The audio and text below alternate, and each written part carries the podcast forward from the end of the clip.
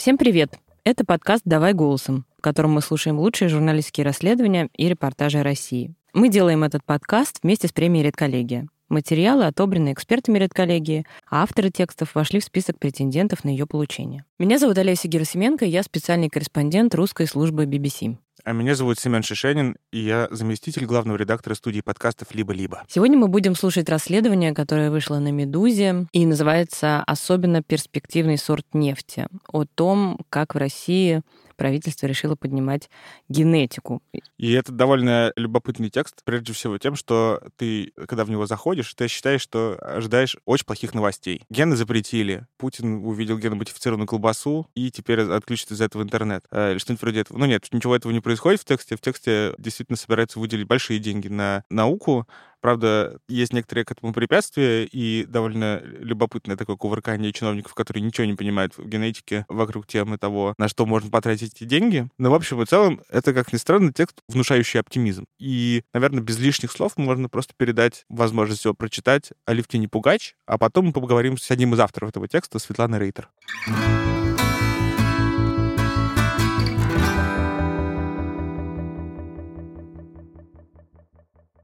Первые статьи китайских ученых о геномном редактировании человеческих эмбрионов генетик Федор Урнов получил на рецензию от журнала Nature в конце 2014 года. Урнова внимательно слушали несколько человек в Москве. Осенью 2020 года в студии РИА Новости на Зубовском бульваре они собрались на круглом столе редактирование генома половых клеток и эмбриона человека, социогуманитарная экспертиза. Как бы это сформулировать, не используя ненормативную лексику? В общем, они обещали таким образом решить все проблемы наследственных заболеваний, что, конечно, была метафизическая ересь, морщился Урнов. Урнов работает в Калифорнийском университете Беркли и приехать в Россию на круглый стол не смог. Свои эмоции в тот день он выражал по видеосвязи. Послушать яростный монолог Урнова для затравки на дискуссию предложила ведущая круглого стола эндокринолог Мария Воронцова, известная в России как старшая дочь Владимира Путина. Президент на вопросы о ней предпочитает не отвечать. По правую руку от Воронцовой сидел митрополит Псковский и Порховский Тихон Шевкунов. Журналисты давно считают его духовником Владимира Путина. Митрополит, как и его предполагаемый духовный сын, это не признает, но и не отрицает. Урнов рассказал, что от рецензии он в 2014 году отказался и в ответ написал свою статью о том, что редактировать зародыши нельзя. Это опасно и страшно повредит тому, что нужно, а именно геномному редактированию людей с уже существующими заболеваниями. И на несколько лет все об этом забыли, заключил профессор. Но уже в конце 2018-го китайский ученый Хэ Цзянькуй первым в мире прицельно отредактировал геном эмбрионов человеческих близнецов. «Я чуть сознание тогда не потерял», — говорит Урнов. «Это даже не безумие. Это гибрид безумия и герострата. Человек не только сумасшедший, он еще жаждет славы».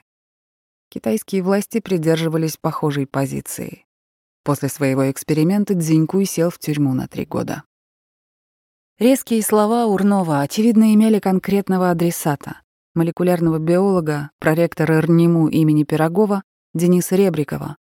Тот сидел напротив Воронцова и Шевкунова и слушал калифорнийского коллегу с ироничной улыбкой. Герой множества статей, которого одни коллеги считают гением, а другие — выскочкой, сам Ребриков предпочитает называть себя радикалом. Уже после опытов китайского ученого он без особого успеха собирался отредактировать геном будущего ребенка супружеской пары с наследственной тугоухостью из России. Хэ Дзянькуй, конечно, совершил ряд ошибок, но дети, родившиеся в результате этого эксперимента по геномному редактированию, совершенно здоровы, невозмутимо отвечал Урнова Ребриков. Есть целый ряд случаев, где редактирование на уровне эмбриона возможно. Выслушав ученых, Воронцова повернулась к Тихону Шевкунову. Я бы хотела обратиться к вам, владыка. Насколько человек имеет право так поступать? Немного ли мы на себя вообще берем тем, что вмешиваемся в генетический код, в эволюцию, в некое творение Божие? Митрополит ответил, что члены Церковного совета по биомедицинской этике, учрежденного еще в 1998 году, давно и серьезно озабочены этической стороной манипуляций над живыми эмбрионами. Но если когда-нибудь ученые смогут найти приемлемый вариант воздействия на геном в целях лечения, это было бы замечательно. «Задели за живое», — подытожила Воронцова. «Мы работаем над этим, чтобы вывести наши отечественные исследования в общественную плоскость. Заниматься редактированием человека, по крайней мере пока, российские ученые не могут, но выводить генетические исследования в общественную плоскость планируется с большим размахом. В ближайшие годы в России на это могут потратить до 230 миллиардов рублей. Большая часть этих денег, 127 миллиардов до 2027 года, затраты на принятую в 2019-м Федеральную научно-техническую программу развития генетических технологий. Остальное пойдет на разработку новых технологий геномного редактирования. За реализацией программы следит лично Владимир Путин, а в ее разработке участвуют члены его семьи и близкие друзья. Еще в 2017 году Путин утверждал, некие иностранцы с непонятными целями профессионально собирают биоматериалы жителей России. «А вы знаете, что биологический материал собирается по всей стране», — говорил президент. Причем по разным этносам и людям, проживающим в разных географических точках Российской Федерации. Вот вопрос, вот зачем это делается? Российские власти могли заинтересоваться генетикой из-за страшилок и пугалок вокруг этой темы. Ученый-генетик, согласившийся говорить на условиях анонимности, иронизирует. Путин боится генетического оружия, которое якобы могут использовать в России. Основатель компании «Генотек», биолог Валерий Ильинский недоумевает. Это чистый абсурд. Генетическое оружие придумать нельзя, это что-то из фантастических фильмов. Настроить его на конкретный этнос невозможно. Это ружье будет стрелять по всему населению планеты. Генеральный директор Atlas Biomed Сергей Мусиенко соглашается. Генетическое оружие сделать невозможно. Это будет самое дорогое и самое бессмысленное оружие. Зато в оружие из фантастических фильмов верит Михаил Ковальчук, президент НИЦ Курчатовский институт и родной брат Юрия Ковальчука, ближайшего друга Владимира Путина. Ковальчук стращал членов Совета Федерации еще в 2015 году. Приведу простой пример. Вот, скажем, мы создаем, допустим, искусственную клетку. Эта искусственная клетка, с одной стороны, медицински важна, она может быть диагностом, она может быть доставщиком лекарств целевым, но, с другой стороны, она может быть как бы вредоносной, да и тогда фактически одна клетка, которая имеет генетический код и саморазвивается, является оружием массового поражения. По мнению Ковальчука, при желании эту клетку можно будет настроить на уничтожение конкретного этноса. Ученые в это не верят. Доктор биологических наук Олег Балановский, заведующий лабораторией геномной географии Института общей генетики РАН, Говорит, что самой идеей не откажешь в элегантности.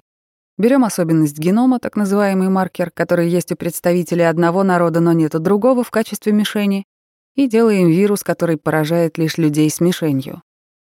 Но несбыточность идеи в том, что таких маркеров просто нет, уверен Балановский. Раньше мы, специалисты по генетике населения, это предсказывали теоретически, а теперь, расшифровав целиком геномы людей из разных народов, на практике убедились, что ни одна из трех миллиардов букв нашего генома не обладает свойствами такой генетической мишени.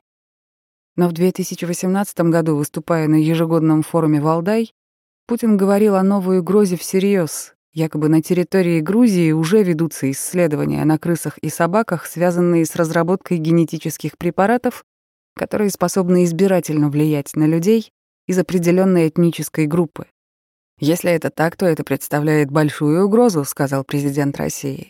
«Поэтому, если кто-то будет разрабатывать такие меры, он должен понимать, что и другие будут этим заниматься. Лучше заранее сесть и вырабатывать единые правила в этой чрезвычайно чувствительной сфере». О генетике Путину рассказывал и его помощник по вопросам науки, сосед по кооперативу «Озеро» Андрей Фурсенко, в 2004-2012 годах министр образования и науки. Добрый приятель братьев Ковальчук Фурсенко не интересовался генетическим оружием, зато увлекался новой технологией геномного редактирования CRISPR-Cas9. Об этой технологии Путину могли также рассказывать сотрудники спецслужб, которые сочли ее очень важной для анализа.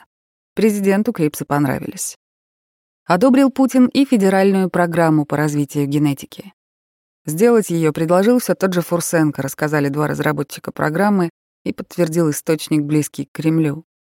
После тревожного выступления на Валдайском форуме Путин издал указ о развитии генетических технологий в Российской Федерации, а в апреле 2019 правительство России утвердило Федеральную научно-техническую программу, сокращенная ФНТП, развитие генетических технологий на 2019-2027 годы. На эти цели государство планирует потратить 127 миллиардов рублей, 111 миллиардов из федерального бюджета, остальное из бюджетов регионов и внебюджетных источников. Структурно программу разделили на четыре главных направления — безопасность, медицина, сельское хозяйство и промышленная микробиология. По словам собеседников, участвовавших в обсуждении программы, безопасность появилась в программе, потому что под нее у Путина было легче всего получить деньги. Такой совет ученым, писавшим проект ФНТП, дали в администрации президента. Звучало так. «Нужно написать что-то эдакое, что-то секси», — вспоминает источник разработку документов. Если написать банально «программа по секвенированию геномов большого количества людей», Президент такого не подпишет, это ему не интересно. Хотите получить дополнительные ресурсы на генетические исследования? Придумайте что-то эдакое. Помощь народному хозяйству, опять-таки безопасность. Безопасность — вот очень хорошее слово. Под неведомым генетическим оружием, о котором президент, вероятно, думал, одобряя программу, ученые тайком смеялись. По этой причине защита от эфемерной опасности в реальности стала мониторингом болезней животных и человека, в направлении безопасность главное — это опасные инфекции, объясняет руководитель Центра высокоточного редактирования генетических технологий для биомедицины, член-корреспондент РАН Дмитрий Купраш. Про ковид тогда, конечно, никто не думал, но уже думали про вирус Эбола, про SARS и MERS. В этом же разделе прописано обеспечение технологической независимости, то есть безопасность в более широком смысле. Мы должны уметь делать собственные реагенты и приборы, чтобы, если все пойдет не так и нас совсем отключат от жизни санкциями, генетические технологии от этого не пострадали, говорит ученый.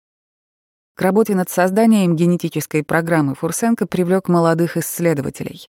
Одним из них стал биоинформатик и академик РАН Андрей Лисица.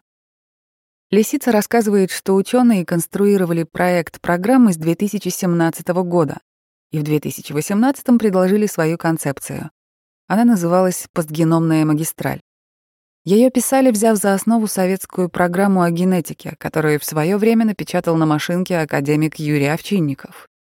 Вы не поверите, но уже тогда все ключевые моменты по получению, анализу и безопасности генетических данных были сформулированы настолько грамотно, что звучали актуально и по истечении 30 лет, восхищается Лисица. Когда программа еще только обсуждалась, главный спор возник из-за геномного редактирования эмбриона. Генетик Денис Ребриков участвовал в разработке программы и сейчас, помимо прочих обязанностей, заведует лабораторией редактирования генома в научном центре акушерства, гинекологии и перинатологии имени Кулакова. Мне бы хотелось получить разрешение на клиническое применение препаратов CRISPR-Cas, позволяющих починить опасную мутацию на уровне первой клетки, зиготы, говорит Ребриков. В противном случае это неизбежно приведет к рождению ребенка с тяжелым наследственным заболеванием. Против Ребрикова на обсуждение ФНТП выступали маститые российские генетики. Евгений Гинтер, Сергей Куцев и Владислав Баранов, вспоминает Лисица. От раннего редактирования генома, уверяли они, куда больше вреда, чем пользы. В рамках государственной программы такие эксперименты недопустимы. Одно дело, когда мы говорим о соматических клетках взрослого человека. Другое — половые клетки или эмбрион, из которого разовьются все клетки и ткани взрослого человека, объясняет Куцев. В этой ситуации, исправив один ген, мы можем повредить другой. И это повреждение, поскольку оно было, например, в половой клетке, будет во всех клетках и тканях организма. Спор между генетиками продолжается до сих пор, говорит биолог Валерий Ильинский. Как только речь заходит о геномном редактировании, возникает вопрос о том, что этой технологии пока еще нет. Это не потоковая история, это художество и творчество. К тому же сразу появляются политические и этические моменты, описывает ситуацию Ильинский. Мы провели дискуссию по вопросам биоэтики, вспоминает события трехлетней давности Лисица. Клиницист Мария Воронцова высказала позицию, что если прямо сейчас начать редактирование зиготы в рамках федеральной программы, мы сразу остановимся из-за этических проблем. Близость Воронцовой к власти помогла. К ней прислушались. Позиция ведущих специалистов в медицинской генетике спасла нас от исправления зигот. Возможно, в будущем это можно будет делать, но не надо это ставить задачей в федеральной программе, которая выполняется большей частью за государственный счет, считает Лисица. Рискованные моменты вполне может профинансировать бизнес. Его соучастие в генетических технологиях только приветствуется. Мы переориентировались. Давайте на текущем этапе к человеку даже близко не приближаться. Поэтому медориентированное генетическое редактирование ограничили работой с животными и моделями. От понятия «новый человек» мы отошли на раннем этапе программы, повторяет биоинформатик. И оговаривается, что редактирование человека убрали из программы, но не из далеко идущих планов российских ученых. Идея состоит в том, чтобы достичь на чем угодно, только не на людях, максимальной степени владения генетическим редактированием, научиться избегать ошибок. Однако если возникнет критическая ситуация, у нас под рукой будут технологии, которые можно применять к людям тоже. Когда пробьет час X для применения подручных технологий, неизвестно. Пока, рассказывает Ребриков, в Центре высокоточного редактирования генетических технологий для биомедицины в рамках ФНТП разрабатывают препараты для лечения аутоиммунных заболеваний и анализируют геном нового коронавируса с целью выявления и мониторинга опасных мутаций. В этом же центре есть лаборатории, которые занимаются исследованием соматических клеток человека. Как говорит Ребриков, это все еще изучение технологий. Семейная пара с наследственной тугоухостью, чей эмбрион ученый собирается отредактировать, работать с Ребриковым передумала.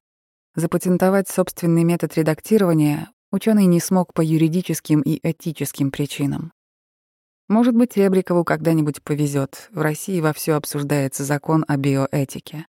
В его разработке вместе с сотрудниками Московского государственного юридического университета имени Кутафина и министром науки Валерием Фальковым Участвует и Мария Воронцова.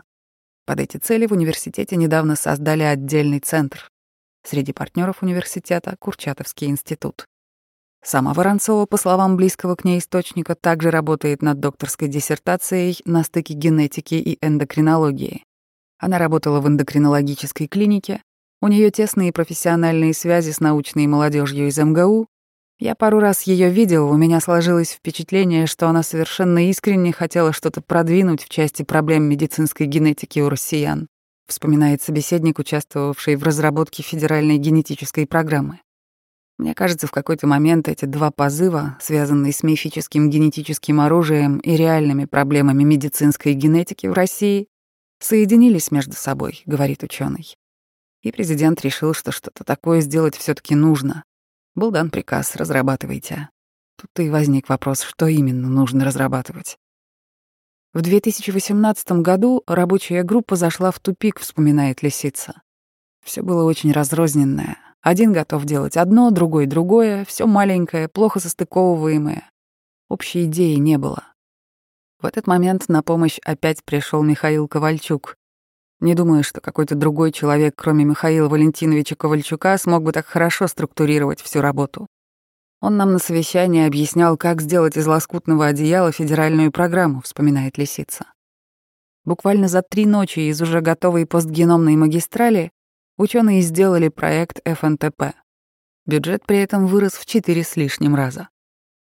Главным центром назначили Курчатовский институт. У них появились секвенаторы, когда Миша Ковальчук только возглавил Курчатник, и ни о какой программе по генетике речи не было, рассказывает близкий знакомый Михаила Ковальчука. В этом институте академик Константин Скрябин секвенировал первый геном русского, а в местных лабораториях, добавляет Лисица, есть оборудование для современных исследований и мощности для создания отдельной базы генетических данных. Создание Российского банка для хранения и изучения генетических данных населения стало одним из первых проектов программы. В мае 2020 года Путин отдельно поручил создать национальную базу генетической информации в Курчатовском институте.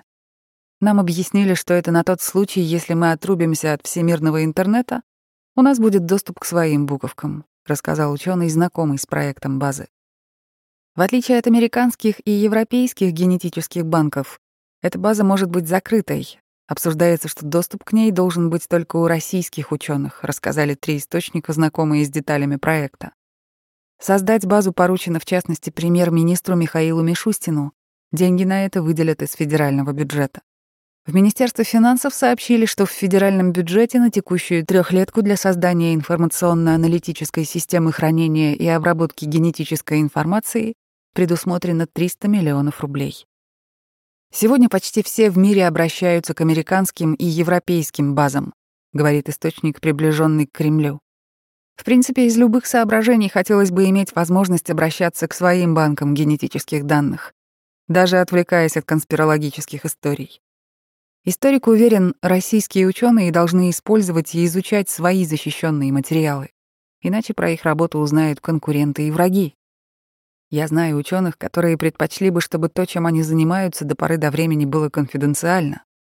База позволит нам собрать все имеющиеся в стране данные о генетических исследованиях из разных лабораторий, медицинских центров, говорила заместитель руководителя Курчатовского института Юлия Дьякова. Геномы, которые будут собираться в базе, там не будет персональных данных, они не нужны никому, обещал Михаил Ковальчук. Какие именно данные окажутся в национальной базе, до сих пор непонятно. Она находится на стадии разработки технического задания, рассказали два источника, знакомые с деталями разработки базы. Ее прототип будет окончательно готов к 2024 году. Среди участников проекта — Федеральная служба безопасности. В коммерческих лабораториях, где секвенируют геномы частных клиентов, к идее закрытого хранилища относятся скептически. Например, британский биобанк дает доступ к своим данным всем. Польза человечеству в этом случае перевешивает мифический страх, что эти данные могут быть использованы во вред, и кто-то где-то делает какое-то генетическое оружие, говорит гендиректор холдинга Atlas Biomed Group Сергей Мусиенко. Мы, конечно, данные никому не предоставим, тем более пока нет прописанных регламентов. Отвечает он на вопрос, отдаст ли его холдинг свою информацию в национальную базу. В Курчатовском институте базируется и Курчатовский геномный центр, один из трех созданных в рамках программы геномных центров мирового уровня, который отвечает сразу за два из четырех направлений федеральной программы — сельскохозяйственное и биотехнологическое. Если научным интегратором программы развития российской генетики стал Курчатовский институт, то техническим назначили Министерство науки и высшего образования. Когда проект программы отдали в это ведомство для финальной доработки, документ мутировал в нечто совершенно иное, не то, что продавали Путину. Что нужно сделать? Как поднять уровень российских генетических технологий до мирового? Давайте попробуем это организовать. С такими предложениями люди из администрации президента и Министерства образования и науки приходили в федеральные НИИ, пока шла работа над программой. Там предлагали разные варианты. Один из них звучал так. Давайте позовем в Россию какого-то ученого с мировым именем и дадим ему интересный проект. Тогда, наверное, точно получится. Чиновники были против. Отечественная наука, считали они, должна справиться сама. Один из соавторов генетической программы рассказывает, Процесс был организован так, что разные люди в несколько итераций собирали предложения о том, что можно было бы сделать и как это все можно структурировать. В итоге получилось что-то вроде письма из Простоквашина. Наполнение происходило по типичному российскому принципу, говорит еще один ученый генетик знакомый с подробностями создания ФНТП. С одной стороны, они хотят каких-то результатов, с другой относятся к науке как к производству тракторов. У нас в стране эта система уже 20 лет, вы видели, чтобы она работала? Участники программы рассказывают, что главным критерием отбора проектов стали научные публикации. Это, судя по всему, предопределило весь ее будущий облик. Было прямо написано, что для того, чтобы получить деньги, нужно соответствовать не только самой ФНТП «Генетика», но и нацпроекту «Наука», где предусмотрено большое количество публикаций, говорит один из участников разработки программы. Научные публикации нельзя сделать на пустом месте, без уже существующего задела, истории и опыта исследования темы, объясняет ученый. Поэтому в конкурсе на право стать участником генетической программы преимущество получили группы и научные центры, у которых было хоть что-то публикабельное, говорит он. Это хоть что-то и стало основой всей научно-технической программы. После доработки ФНТП в Минобрнауке Фантастические проекты вроде борьбы с антироссийским генетическим оружием методами CRISPR-Cas9 превратились в понятные, но прозаические направления. выведение новых сортов картофеля и сахарной свеклы и создание штаммов для биоочистки сточных вод. О нынешнем содержании ФНТП можно судить по отчетам трех геномных центров. Российские генетики работают над созданием новых онколитических вирусов для терапии рака молочной железы, полногеномным секвенированием трех сортов персика, изучением структуры древесины березы повислой, интернет-каталогом патологических микроорганизмов и приложением для фенотипирования колосьев злаков. Отдельно придуманы новые сорта алычи — феерия и груши рада. Есть и проекты, непосредственно связанные с технологией редактирования геномов. Например, поиск новых ферментов, геномных редакторов типа CRISPR-Cas9, которые потенциально можно применить для создания собственной технологии редактирования, не требующей патентных отчислений. Но всего этого явно недостаточно, чтобы считать генетическую программу аналогом Манхэттенского проекта в науке. Никакой новой бомбы в ней не заложено. В таком виде программа явно не соответствовала ожиданиям тех, кто ее инициировал. Похоже, они там наверху думали, что через генетику можно обрести бессмертие, иронизирует один из генетиков. Когда программа была уже запущена, мы, общаясь с чиновниками, с ужасом для себя поняли, что многие из них, хотя и не все, представляют себе генетическое редактирование довольно своеобразно, вспоминает один из участников ФНТП. Что если не завтра, то уже через несколько лет они смогут прийти в политику, может, спецполитику, и там им что-то генетически поправят так, что они и дольше проживут, и раком не заболеют и так далее.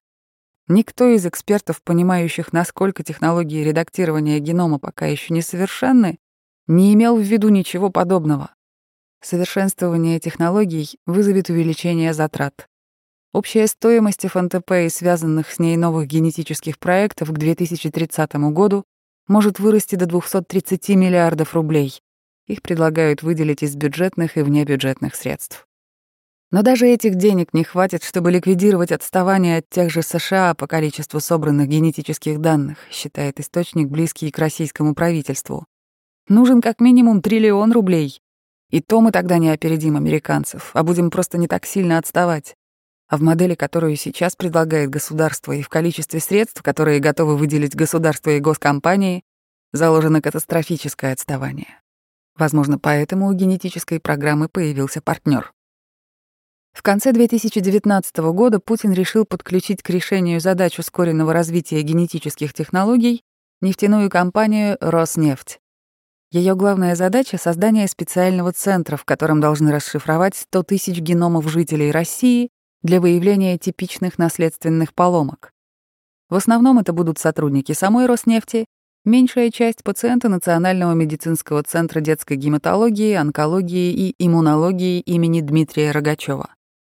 Одним из основных проектов станет биотехнологический кампус, приоритет которого — начало работы по обследованию сотрудников и членов семей сотрудников компании «Роснефть», обещал глава компании Игорь Сечин на встрече с Путиным в мае 2020 года. На той же встрече Сечин просил не облагать налогами траты Роснефти на генетику. Такое решение стало бы важным стимулом для увеличения поддержки инвестиций в развитие российской генетической отрасли. Сечин никогда, даже на встрече с Путиным, публично не называл размер предполагаемых инвестиций компании в генетический проект. Аналогичный проект в Великобритании, которая секвенировала 100 тысяч геномов своих жителей, обошелся в сумму более 300 миллионов фунтов стерлингов, это около 31,5 миллиарда рублей по курсу на весну 2021 года. В рабочих материалах, подготовленных для презентации ряда российских генетических проектов, говорится, что только секвенирование геномов 70 тысяч сотрудников Роснефти, без учета затрат на создание центра, оборудование и инфраструктуру, обойдется в компании в 5,4 миллиарда рублей. Но пока ни одного генома секвенировано не было. Не начато и строительство биотехнологического кампуса, рассказали четыре источника, задействованных в новом проекте. Сначала Роснефть хотела построить все с нуля, но решили, что это слишком дорого. Наиболее реальный вариант — делать геномный центр в Институте биоорганической химии имени Овчинникова и Шемякина в Москве. «Пока ждем, рассказывает источник, близкий к проекту. Предполагаемая площадь будущей лаборатории — 900 квадратных метров, там же запланирован конференц-зал. Перерезать ленточку собирались в 2020 году, причем с участием Путина и Сечина. В Институте биоорганической химии сказали, что Роснефть намерена открыть в институте лабораторию, но договор пока не заключен. Все находится на согласовании. Сначала обсуждалась дата 1 сентября 2020 года, затем старт передвинули ближе к Новому году, однако ВОЗ и ныне там. Поскольку проект уникальный, производители оборудования еще летом 2020 года закрепили за нами немалые квоты на приборы, и вот уже почти год они пылятся на складах, жалуется источник, близкий к проекту. Производители теряют прибыль, а наш проект — имидж. Так как кроме расплывчатых фраз о скором старте, мы ничем не можем ответить на их производителей стойкость. Со стороны Роснефти за геномный проект отвечала дочка нефтяной корпорации, автономная некоммерческая организация развития генетических технологий. Несколько месяцев ее возглавлял известный молекулярный биолог Константин Северинов. Следующим гендиректором развития генетических технологий стал Александр Пашалей, директор Департамента научно-технического развития и инноваций Роснефти. Наблюдательный совет ОНО возглавляет Игорь Сечин, среди членов наблюдательного совета Андрей Фурсенко, министр науки и высшего образования Валерий Фальков и вице-премьер Татьяна Голикова. Руководство Роснефти, говорит источник в компании, планировало пригласить Марию Воронцову в Совет развития генетических технологий. Позже от этой идеи решили отказаться. По времени это совпало с выходом статьи русской службы BBC о проекте «Геном россиян», из-за которой Роснефть грозила изданию судом. Оборудования для биотехнологического кампуса пока нет, говорят два собеседника, знакомые с деталями проекта. Для расшифровки геномов планировалось закупить несколько секвенаторов, два производства британской компании Oxford Nanopore. Доставили ее российскому дистрибьютору Skygen несколько месяцев назад. Как рассказали два сотрудника будущего геномного центра, стоимость одного секвенатора порядка 1 миллиона долларов. За приборы пока не заплатили. В компании Skygen, которая продает оборудование Oxford Nanopore в России, в начале апреля сказали, что оборудование до сих пор стоит в их офисе. На другие вопросы в Skygen не ответили, сославшись на соглашение о неразглашении. В материалах рабочей группы ФНТП, касающихся бюджета программы на первые три года, указано, что все траты по проекту берет на себя Роснефть, но их точный объем в конце 2020-го прописан не был. Причина в том, что Игорь Сечин до сих пор так и не получил налоговых льгот, о которых просил Владимира Путина, говорит источник в проекте. Это подтверждает источник, близкий к Кремлю. Вопрос прорабатывается, так ответили в Министерстве финансов России. В Роснефти на вопросы не ответили. Когда началась пандемия, все стратегические, кадровые, зарплатные решения даже на уровне уборщицы стал принимать лично Сечин. Поэтому все виснет и тормозит, рассказывает источник в Роснефти. Сейчас у всех ситуация тяжелая. Обстоятельства правда тяжелые, говорит источник, близкий к Кремлю. Помимо прочего, Роснефть — публичная компания. Они должны как-то объяснить акционерам, почему во время кризиса такие суммы должны отправляться на генетику. Там порядок трат — десятки миллиардов рублей в год. Не секрет, что люди — это новая нефть, а генетики сегодня — это, пожалуй, особенно перспективный сорт нефти, уверен Денис Ребриков. И этой нефти категорически не хватает. В России всего 340 врачей-генетиков, а действующих ученых-генетиков, по оценке Сергея Мусиенко из Atlas Biomed Group, немногим больше, около 600 человек. Они в большем дефиците, чем пресловутые машины для секвенирования, говорит Владислав Баранов, известный ученый в области перинатальной диагностики наследственных болезней и один из первых консультантов ФНТП. Его сын Владислав Баранов-младший, гендиректор САГАС медицины и бизнес-партнер Марии Воронцовой по компании «Намико». Как написано на сайте фирмы, ее специалисты занимаются внедрением в клиническую практику медицинских учреждений передовых технологий в эндокринологии и генетике. У них совершенно прекрасный набор больных, отличная диагностика, все методы для лечения, все, что касается генетического анализа, обеспечат, проблем не будет, гордится проектом сына ученый генетик. С Воронцовой Баранов-старший знаком. Она была на прошлогодней конференции, посвященной 80-летию ученого. Там обсуждалось применение новых генетических технологий для определения вероятности отклонений развития у плода. Интегрирование крови и генома человека на этапе диагностики — это однозначно неотъемлемая часть медицины уже сегодняшнего дня, на самом деле, говорила участвовавшая в той конференции Мария Воронцова. Еще одно направление на МИКО — обучение врачей-генетиков. О нехватке генетиков Воронцова рассуждала и на совещаниях по ФНТП. Она сказала разумные вещи про то, что нам не нужно изолироваться от международного научного сообщества, а нужно сотрудничать. И про недостаток кадров в генетике она говорила тоже, вспоминает одна из участниц совещания, специалист по генетике растений Мария Логачева. Учить генетике будет все та же компания «Роснефть», а также родственники и друзья президента России. В сентябре 2020 года Роснефть вместе с МГУ имени Ломоносова запустила магистрскую программу «Геномика и здоровье человека», Правда, все студенты программы получили свою стипендию 50 тысяч рублей с трехмесячной задержкой в декабре вместо сентября. Кто-то из-за этого подрабатывал, кому-то помогали родители. Координатор геномики и здоровья человека, молекулярный биолог и заместитель проректора МГУ по науке Петр Каменский. Роснефть попросила, мы не могли отказать, да и не хотели отказывать, потому что это интересно. Они пришли к нам в начале марта 2020 -го. В норме мы должны были запускать эту программу через год. Но поскольку в Роснефти были очень мотивированы, мы решили все сделать оперативно, рассказал Каменский. Всего студентов 10 человек, преимущественно девушки. О новой магистрской программе они узнали из анонса на сайте МГУ. Конкурс составлял три человека на место. В программе лабораторные занятия на секвенторах, геномика, биоинформатика, английский язык. Занятия по разбору статей в западной научной прессе ведет микробиолог Константин Северинов. Руководит программой генетик Евгений Рогаев. Он выделял ДНК из останков царской семьи Романовых и внес важный вклад в исследование болезни Альцгеймера, обнаружив один из задействованных в ее патогенезе генов. Петр Каменский хвалит свою программу. Коллеги из Роснефти были заинтересованы в том, чтобы мы готовили специалистов-геномщиков. Тех людей, которые умеют читать геном, понимать, что там написано. То есть здесь нужна и биоинформатика, и геномика, и новые методы.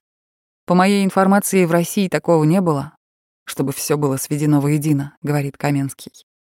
По словам двух источников, участвующих в магистрской программе, годовой бюджет программы порядка 12 миллионов рублей. Она рассчитана на два года. Студенты говорят, что после выпуска смогут работать в Центре по секвенированию геномов, который планирует сделать Роснефть, когда его наконец-то откроют. Если верить протоколам заседания рабочей группы по образованию в ФНТП, в ближайшем будущем генетикой займутся и в вузах, и в школах. Два источника рассказывают, что в обсуждении университетских образовательных программ участвуют сотрудники компании «Иннопрактика», которой руководит другая предполагаемая дочь Путина, Катерина Тихонова. О школьникам о геноме расскажут с подачи фонда «Талант и успех». Его основал близкий друг Путина, виолончелист Сергей Ралдугин. Запланированы учебные модули нескольких уровней, говорит зампредседателя фонда «Талант и успех» Алексей Горбачев. На первом ликбез, что такое генетика, законы Менделя, определение эволюции, вида, популяции и так далее. Идея в том, чтобы это было доступно для каждого, в любом городе и селе, объясняет Горбачев. Сегодняшние школьники, вероятно, главная надежда федеральной программы с огромным бюджетом. На стадии ее обсуждения чиновники много говорили, что надо забыть о прошлом и думать о будущем, вспоминает один из разработчиков ФНТП. Иначе нас обгонят американские подростки, которые скоро будут этим заниматься, даже в гаражах. Такие были разговоры. От них необходимо не отстать, а лучше всего опередить, говорит ученый. На вопрос о том, насколько высока вероятность применения против населения России генетического оружия, руководитель Курчатовского института Михаил Ковальчук не ответил. «У Михаила Валентиновича есть одна проблема, которая иногда мешает», — говорит его знакомый. «У него действительно очень много идей, и не все эти идеи он доводит до того состояния, чтобы они выстрелили». Thank you.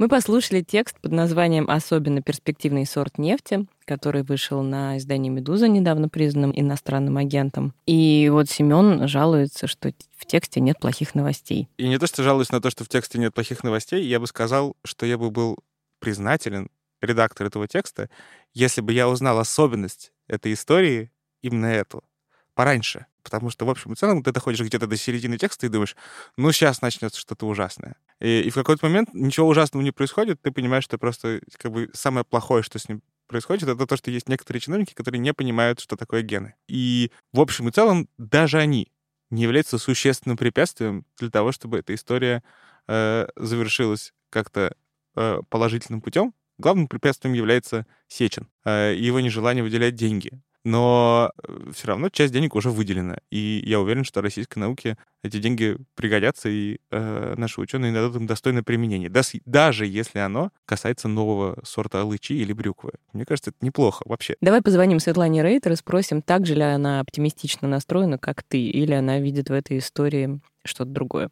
Здравствуйте, Светлана. Здравствуйте, Семен. Мы с Олесей вам звоним и хотим с вами поговорить про ваш текст для «Медузы», про генетическое оружие, которое оказалось, в общем-то, более-менее методом редактирования свеклы, как я понял. Ну, то есть я прочитал давай достаточно внимательный текст. Но понял это. Примерно понял это, да, но на самом деле тут я бы сказал, что главная, наверное, неожиданность для меня была, когда я читал этот текст, что это, в общем, текст про более-менее хорошие новости, которые пришли из неожиданного источника. Потому что вроде бы так получается, что российское государство почему-то стало вкладываться в науку, просто каким-то образом случайно случайно напугав Путина, и теперь вроде бы у нас э, происходит даже что-то более-менее не совсем позорное в области генетики. Как вы к этой истории наш пришли? Мне интересно. Просто это неожиданная оптика. Семен, смотрите, а, это очень длинный вопрос. Давайте мы его немножко скорректируем. Во-первых, текст это не только мой, а и научного редактора «Медузы» Саши Ершова и такой отличный журналист Фриды Рустамовой, которая тоже долго работала в «Медузе», сейчас работает на «Дожде». Это первое. Во-вторых, случайно ли напугали Путина генетическим оружием, или это был какой-то хитрый план, потому чтобы а, российская наука э, получила денег, мы не знаем, да?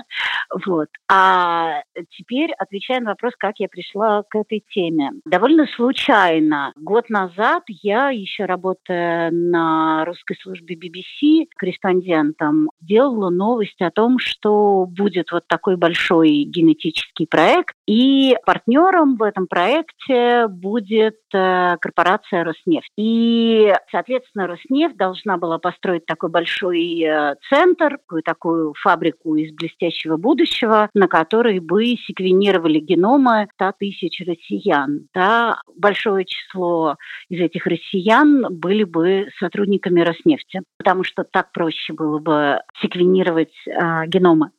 Ну так вот, и я написала об этом текст.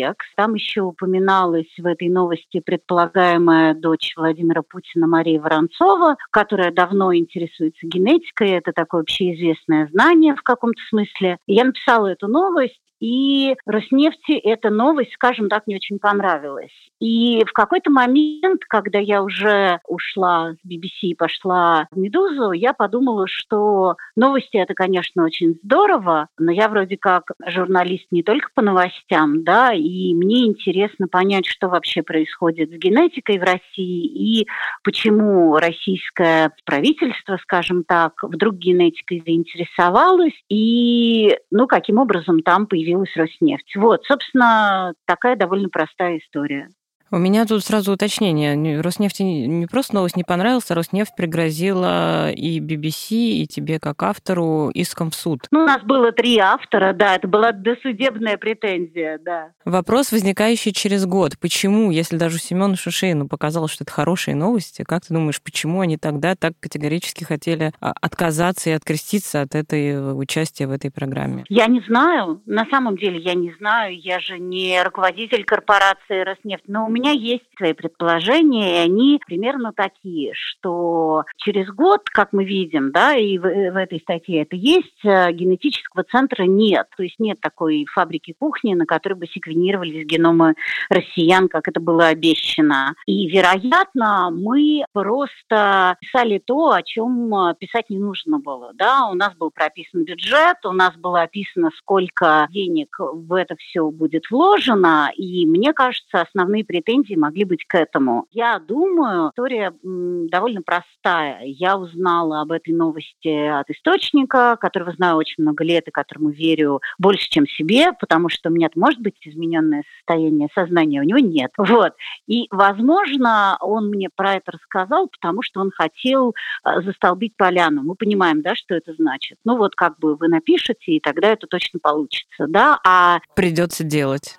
Да, да, я думаю, может быть так. Это мое предположение.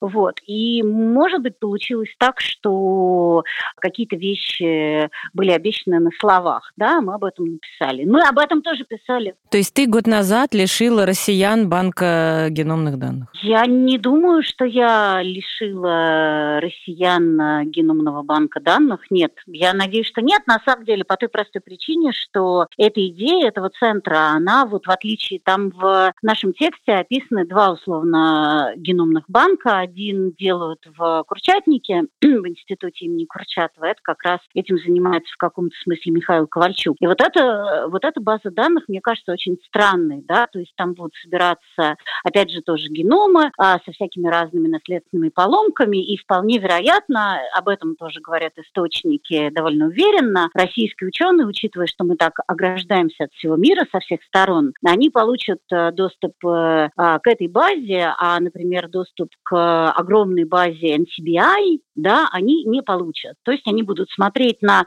те буковки. У нас там один источник как раз говорит, что когда обрубят интернет, у нас будут свои буковки, да, то есть они получат доступ к ограниченной базе геномов, которые они смогут изучать, а к большой базе, не к огромной.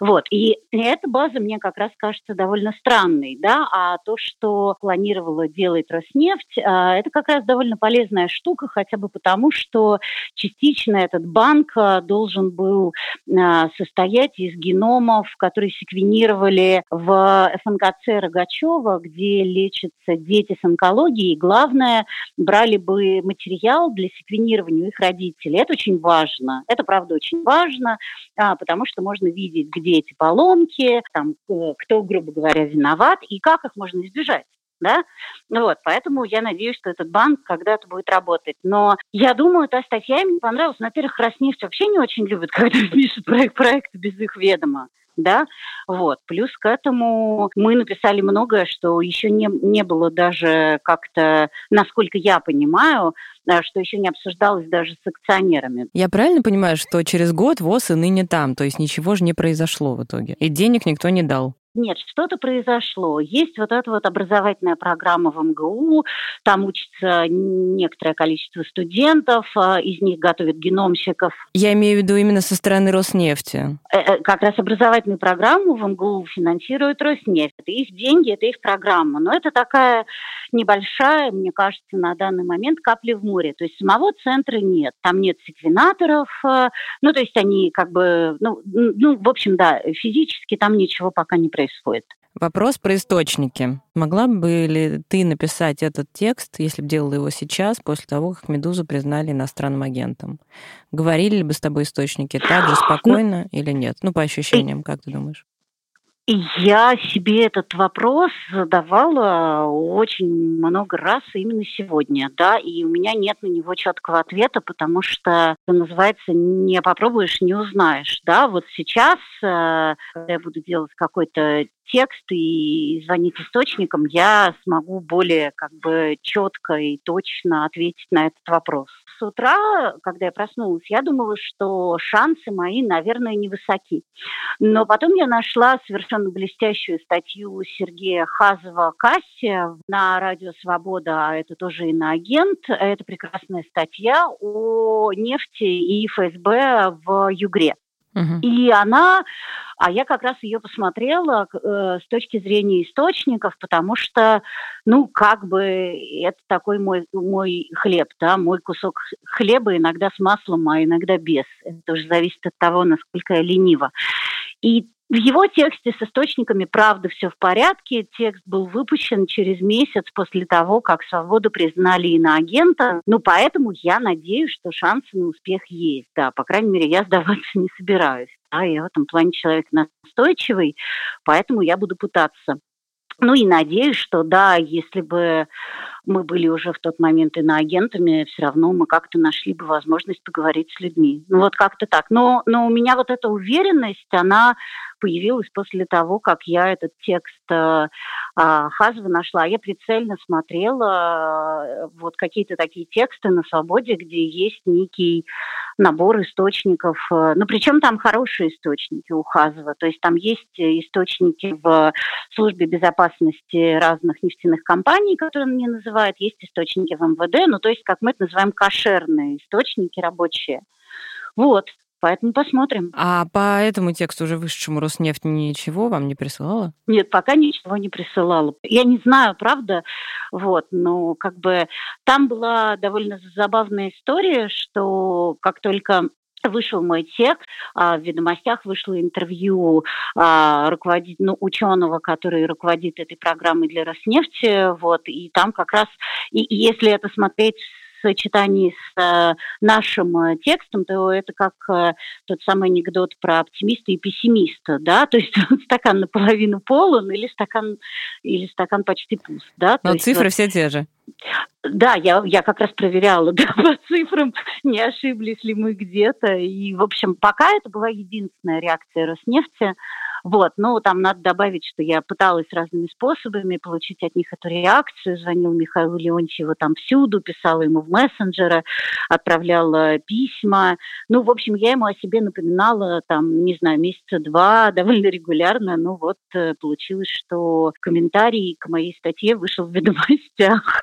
Вот, ну, бывает такое в нашей жизни. У меня, на самом деле, вопрос, который такой, может быть, немножко в сторону, но те деньги, которые обещают ученым, они мне не особенно что-то говорят особенно в контексте того, что я не очень понимаю, а насколько это дофинансированная или не дофинансированная область науки в России. Как бы не хватает реакции 20 научного... ердов — это много или мало да, для да, вот, генетики? Когда и как вообще само научное сообщество на такие хотя бы намерения реагирует? На, смотрите, у нас там есть спойлеры, да, во сколько обычно обходится строительство генетических, геномных, э, простите, геномных центров, да, и там есть цифры, которые могут вам, грубо говоря, пригодиться. Значит, у нас там есть э, э, цифра в 230 миллиардов, которые планируют потратить на генетику. Ну, ну в принципе, это, это, это много, да. Я бы сказала, что это очень много. А почему у нас там э, не написано, насколько это дофинансировано или не дофинансировано? Ну, просто потому что непонятно понятно, прочих равных и при теперешнем состоянии российской науки, какие проекты будут одобрены. И если они выйдут на человека, то 230 миллиардов – это, конечно, очень мало, да, потому что, ну, если я правильно помню, один геномный центр, да, там в Великобритании, везде, где были эти амбициозные проекты, а, там, секвенируем 100 тысяч геномов или там миллион геномов, да, в Дубае, кажется, ну, то есть там были какие-то очень прямо масштабные цифры, да, везде тратились э, очень большие деньги. И, насколько я понимаю, Исландия такой проект свернула, потому что они не вытянули. Да, я могу назвать любой порядок, там 100 миллиардов долларов, 30 миллиардов долларов. Я помню, что там были какие-то прям вот такие вот цифры. Да, они не вытянули просто потому, что это такая очень дорогостоящая работа. Один а, секвенатор, и эти цифры у нас есть в тексте, один секвенатор стоит, э, и это не самый такой прям супер-пупер секвенатор, но он стоит там, ну, больше миллиона долларов. Есть еще там расходники, есть лицензии, да. В общем, ну, ну, ну много всего, и это, правда, постоянная такая э, машина по выкачиванию денег. Поэтому, ну, такие амбициозные задачи, они вот, ну, должны быть очень большие амбиции, грубо говоря, чтобы это воплотить. Поэтому 230 миллиардов, но опять же, вот если дойдут до человека в каком-то виде, да, вот как-то, то это мало. А если это будет на моделях и на свекле, скажу я в этот раз, да, то достаточно. Я очень хочу послушать ответ какого-нибудь заместителя руководителя департамента по управлению какой-нибудь дочки Роснефти по поводу того, что у него возьмут его генетическую информацию для эксперимента с банком данных. Для секвенирования. Ну да. Вот эта фраза о том, что большинство участников первого исследования будут сотрудниками Роснефти в контексте того, что сейчас, угу. ну, просто особенно после пандемийного года, да, категорически развелась в головах россиян идея страха всего от вакцин до генетики, и такое тотальное средневековье и боязнь всего такого околонаучного. Как реагирует вообще? Пробовали вы поговорить про это с рядовыми сотрудниками Роснефти? Нет, мы не пробовали. Мы не пробовали. Я могу сказать почему. Потому что это пока утопия. То есть, э, ну, возможно, это стоило сделать, но тогда бы это было сослагательное наклонение. Да? То есть э, в статье, которую я еще писала на BBC, там было написано, что а, анализы крови у сотрудников Роснефти будут брать в рамках диспансеризации. Возможно, нам стоило перенести это да, из просто повторить, а, той новости. Да, да, просто повторить. Но потому что понятно, что когда человек приходит на диспансеризацию, мы все знаем, что такое диспансеризация. Да? Это 10 кабинетов, которые тебе нужно обойти. И в какой-то момент вот тебе скажут, а нужно еще там дополнительное, можно мы у вас еще возьмем кровь, и мы потом секвенируем ваш геном.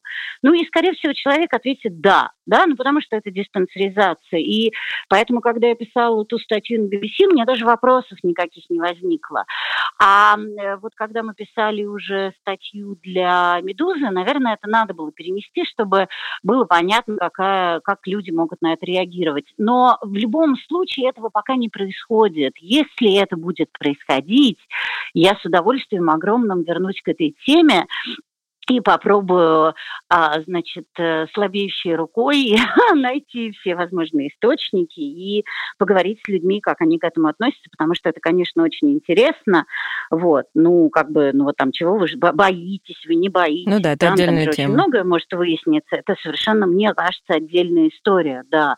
Потому что если родственники пациентов там ФНКЦ Рогачева будут понимать, на что они идут, да, и будут, ну, там, надеяться на, на, на вариант А и вариант Б, то люди, которые там сдают кровь, ну, как бы в рамках диспансеризации, они могут относиться к этому по-другому. Ну, вот как-то так. Поняла. Спасибо тебе большое. Спасибо. Спасибо вам огромное, что позвонили. Пока-пока. До свидания. Пока.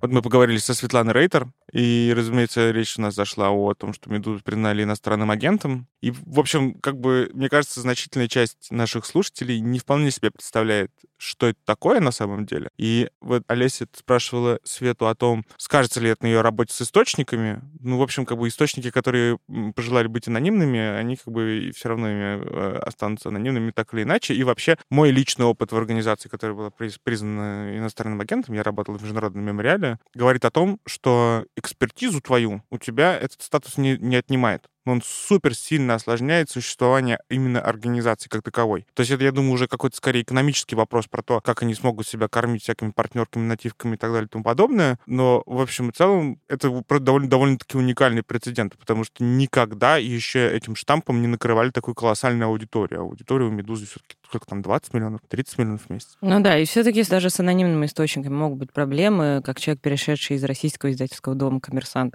зарубежный дом издательский, корпорацию BBC, которая не признана иностранным агентом в России, но даже просто само место работы в западном СМИ очень сильно осложнило мои отношения, даже хорошие отношения, сложившиеся отношения с, с некоторыми чиновниками, например. Ну и не добавила легкости в уговорах э, с новыми людьми. Угу. Вот, то есть плюс два дня работы, например, в командировках я сразу все закидываю на уговоры. Именно уговоры чиновников или... Нет, ну именно уговоры, ну особенно в моменты обострения, например. Вот у «Медузы», очевидно, сейчас обострение, да, такое в отношении с властями. У BBC это было, например, год назад, когда страны а, ругались, мягко говоря, из-за ряда прецедентов. Вот, и в эти моменты, да, двое-трое суток ты не делаешь ничего, кроме того, как объясняешь, почему ты хорошо говоришь по-русски, что ты не шпион, что вы напишете все то же самое, что запишете на диктофон, не добавите ничего от себя, ну и тому подобное. То есть кредиты какие-то пытаешься сам себе заранее выписать.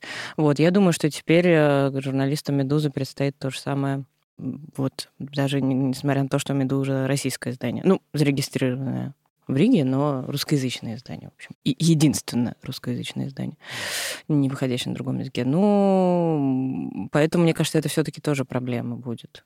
И говоря уже об источниках, которые готовы говорить с фамилией, были. Да, наверняка но э, это на самом деле все еще чревато э, безумным количеством э, бумажной волокиты, э, огромными штрафами и тем, что этот закон, он как бы имеет такую тенденцию прогрессировать и перекидываться на новые новые какие-то типы людей и организаций, и, разумеется, следующими пойдут уже контрагенты, и, в общем, это все, конечно, новости так себе. Это был подкаст «Давай голосом». Мы делаем его вместе с премией «Редколлегия». Слушайте нас на всех площадках. Ставьте нам лайки, пишите комментарии. С вами была Олеся Кирсименко. И Семен Шишанин. Пока-пока. Пока. -пока. Пока.